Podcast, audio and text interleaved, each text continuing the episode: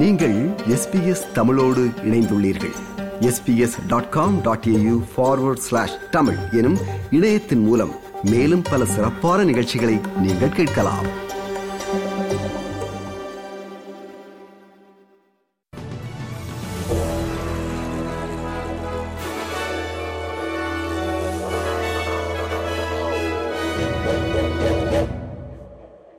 நேர்கள் அனைவருக்கும் வணக்கம். இன்று ஜனவரி மாதம் பதினாறாம் திகதி திங்கட்கிழமை. ஆஸ்திரேலிய செய்திகள் வாசிப்பவர் செல்வி. குடியேற்றம் என்பது மட்டும் தொழிலாளர் பற்றாக்குறைக்கு ஒரே தீர்வாக இருக்கக்கூடாது என்று கருவூல காப்பாளர் ஜிம் சாமஸ் தெரிவித்தார். நீண்ட காலமாக திறன்கள் மற்றும் பல்கலைக்கழகங்களில் பயிற்சி மற்றும் முதலீட்டு பற்றாக்குறை உள்ளது என்றும் அவர் மேலும் கூறினார். குடியேற்றம் என்பது தொழிலாளர் பற்றாக்குறைக்கான விடையின் ஒரு பகுதியாக இருந்தாலும் உள்நாட்டில் திறன்களை மேம்படுத்த பயிற்சி மேற்கொள்வதற்கு இது ஒருபோதும் மாற்றாக இருக்கக்கூடாது என்று திரு சாமஸ் கூறினார். மலிவான குழந்தை பராமரிப்பு மையங்கள் பராமரிப்பு துறையில் மேலும் வேலைவாய்ப்பு மற்றும் சமூகங்களில் வேரூன்றிய பாதகங்களின் சுழற்சியை உடைத்தல் ஆகியவை முக்கிய தீர்வுகளில் அடங்கும் என்று திரு சாமஸ் கூறினார் Uh, the care economy is going to be a huge employer in this country. Uh, whether it is early childhood education, uh, aged care, disability care, uh, right across the care economy, we need to train more workers. We understand that. Uh, care economy workers are a big focus uh, of our uh, free TAFE places and our other investments in skills and training. Uh, our childcare policy comes in in the middle of the year. It will be a game, game changer when it does. New South வேல்ஸில் முதல் வீடு வாங்குபவர்கள் தாங்கள் வாங்கும் வீட்டிற்கான முத்திரை கட்டணத்தை செலுத்தலாம் அல்லது அதனை வருடாந்திர நில வரியாக கட்டலாம் என்று தெரிவு செய்து கொள்ளும் ஃபர்ஸ்ட் ஹோம் பயர்ஸ் சாய்ஸ் திட்டம் இன்று முதல் நடைமுறைக்கு வருகிறது. இந்த திட்டம் ஒன்று புள்ளி ஐந்து மில்லியன் டாலர்களுக்கு குறைவாக வீடு வாங்குபவர்களுக்கு ஸ்டாம்ப் டியூட்டி முத்திரை கட்டணம் அல்லது வருடாந்திர நில வரியை செலுத்துவதற்கிடையே ஒரு தெரிவை வழங்குகிறது. ஏற்கனவே வீடுகளை வாங்கிய சுமார் இரண்டாயிரத்தி ஐநூறு பேர் நிலவரியை தேர்வு செய்வார்களானால் அவர்கள் ஏற்கனவே செலுத்திய முத்திரை கட்டணம் திருப்பி வழங்கப்படும் இந்த கொள்கையானது மாநிலம் முழுவதும் வீடு வாங்குவதற்கான வாய்ப்புகளை திறக்கிறது என்று நியூ சவுத் வேல்ஸ் மாநில பிரீமியர் டொமினிக் பெரட்டே தெரிவித்தார் financially sustainable, better way of doing things that provides a massive tax cut for first home buyers. Rather than paying that $50,000 up front when you're young, you can pay small increments. Uh, and we know that first home buyers right across New South Wales are going to be much better off. Up to $1.5 million makes a real difference. We're not, under Labor, you're forcing families into apartments. Under our policy, we're providing opportunity and prosperity for the next generation of homeowners.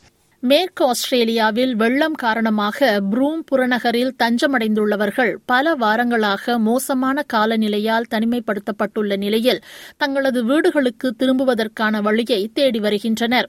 மாநிலத்தின் பல சாலைகள் வெள்ளத்தால் சேதமடைந்துள்ளதால் வெள்ளத்தால் பாதிக்கப்பட்டுள்ள தனது வீட்டிற்கு பயணம் செய்வது சவாலாக உள்ளது என்று ரொனில் ஸ்கீன் தெரிவித்தார். முப்பத்தைந்து ஆண்டுகளுக்கு முன்பு டாம்வர்த்தில் இடம்பெற்ற ஒரு பூர்வீக குடி இளைஞனின் மரணம் குறித்து புதிய மரண விசாரணை நடத்தப்பட வேண்டும் என்று அதிகரித்து வரும் அழைப்புகளுக்கு நியூ சவுத் வேல்ஸ் நாடாளுமன்ற உறுப்பினர் ஒருவர் ஆதரவு வழங்கியுள்ளார். மார்க் ஆந்தனி ஹெய்ன்ஸ் எப்படி இறந்தார் என்பது பற்றிய விசாரணை எப்போதுமே போதுமானதாக இல்லை என நியூ சவுத் வேல்ஸ் செனட் சபை உறுப்பினர் சு ஹிக்கின்சன் தெரிவித்தார்.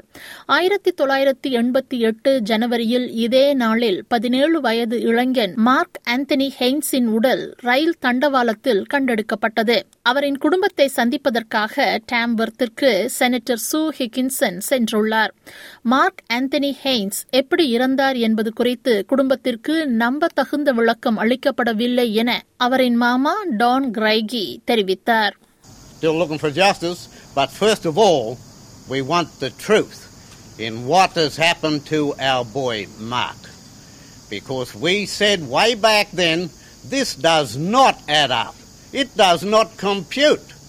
Victoria எல்லைப்பகுதி புறநகரில் நூற்றுக்கணக்கான கொலனோஸ்கோபி பெருங்குடல் மற்றும் மலக்குடலில் கோளாறுகள் உள்ளனவா என்பதை கண்டறிய பயன்படும் செயல்முறையை துல்லியமற்ற முறையில் செய்த ஒரு அறுவை சிகிச்சை நிபுணர் நியூ சவுத் வேல்ஸின் மருத்துவ பயிற்சியிலிருந்து தற்காலிகமாக தடை செய்யப்பட்டுள்ளார். டாக்டர் லூயி மிங் ஸ்மித்துக்கு எதிராக மேலும் ஏதேனும் நடவடிக்கை எடுக்கப்பட வேண்டுமா என்பதை தீர்மானிக்க கூடுதல் விசாரணைகளை மேற்கொண்டு வருவதாக சுகாதார பாதுகாப்பு புகார்கள் ஆணையம் தெரிவித்துள்ளது.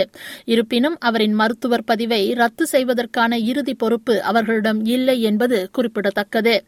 இரண்டாயிரம் நோயாளிகள் தங்களுக்கு செய்யப்பட்ட கொலனோஸ்கோபி பரிசோதனை சரியாக செய்யப்படவில்லை என்று கண்டறியப்பட்ட மதிப்பாய்வை தொடர்ந்து டாக்டர் லூயி மிங் ஸ்மித் தற்காலிக இடைநீக்கம் செய்யப்பட்டார். இவர்கள் அனைவரும் தங்களுக்கு புற்றுநோய் இல்லை என்பதை உறுதி செய்ய மீண்டும் கொலனோஸ்கோபி பரிசோதனை செய்ய வேண்டுமா என்பது குறித்த ஆலோசனைக்காக காத்திருக்கின்றனர்.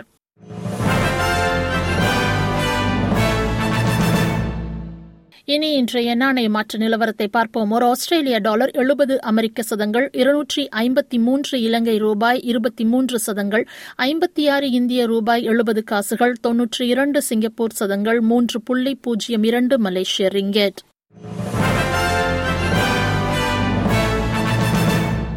இனி நாளைய வானிலை முன்னறிவித்தல்.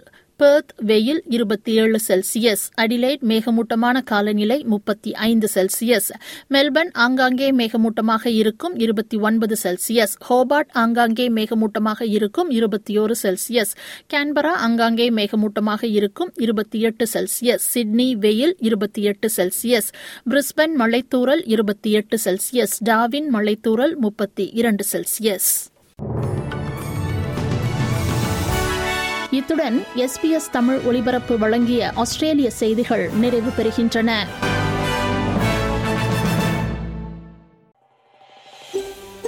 இது போன்ற மேலும் பல நிகழ்ச்சிகளை கேட்க வேண்டுமா? Apple podcast Google podcast Spotify என்று பாட்காஸ்ட் கிடைக்கும் பல வழிகளில் நீங்கள் நிகழ்ச்சிகளை கேட்கலாம்.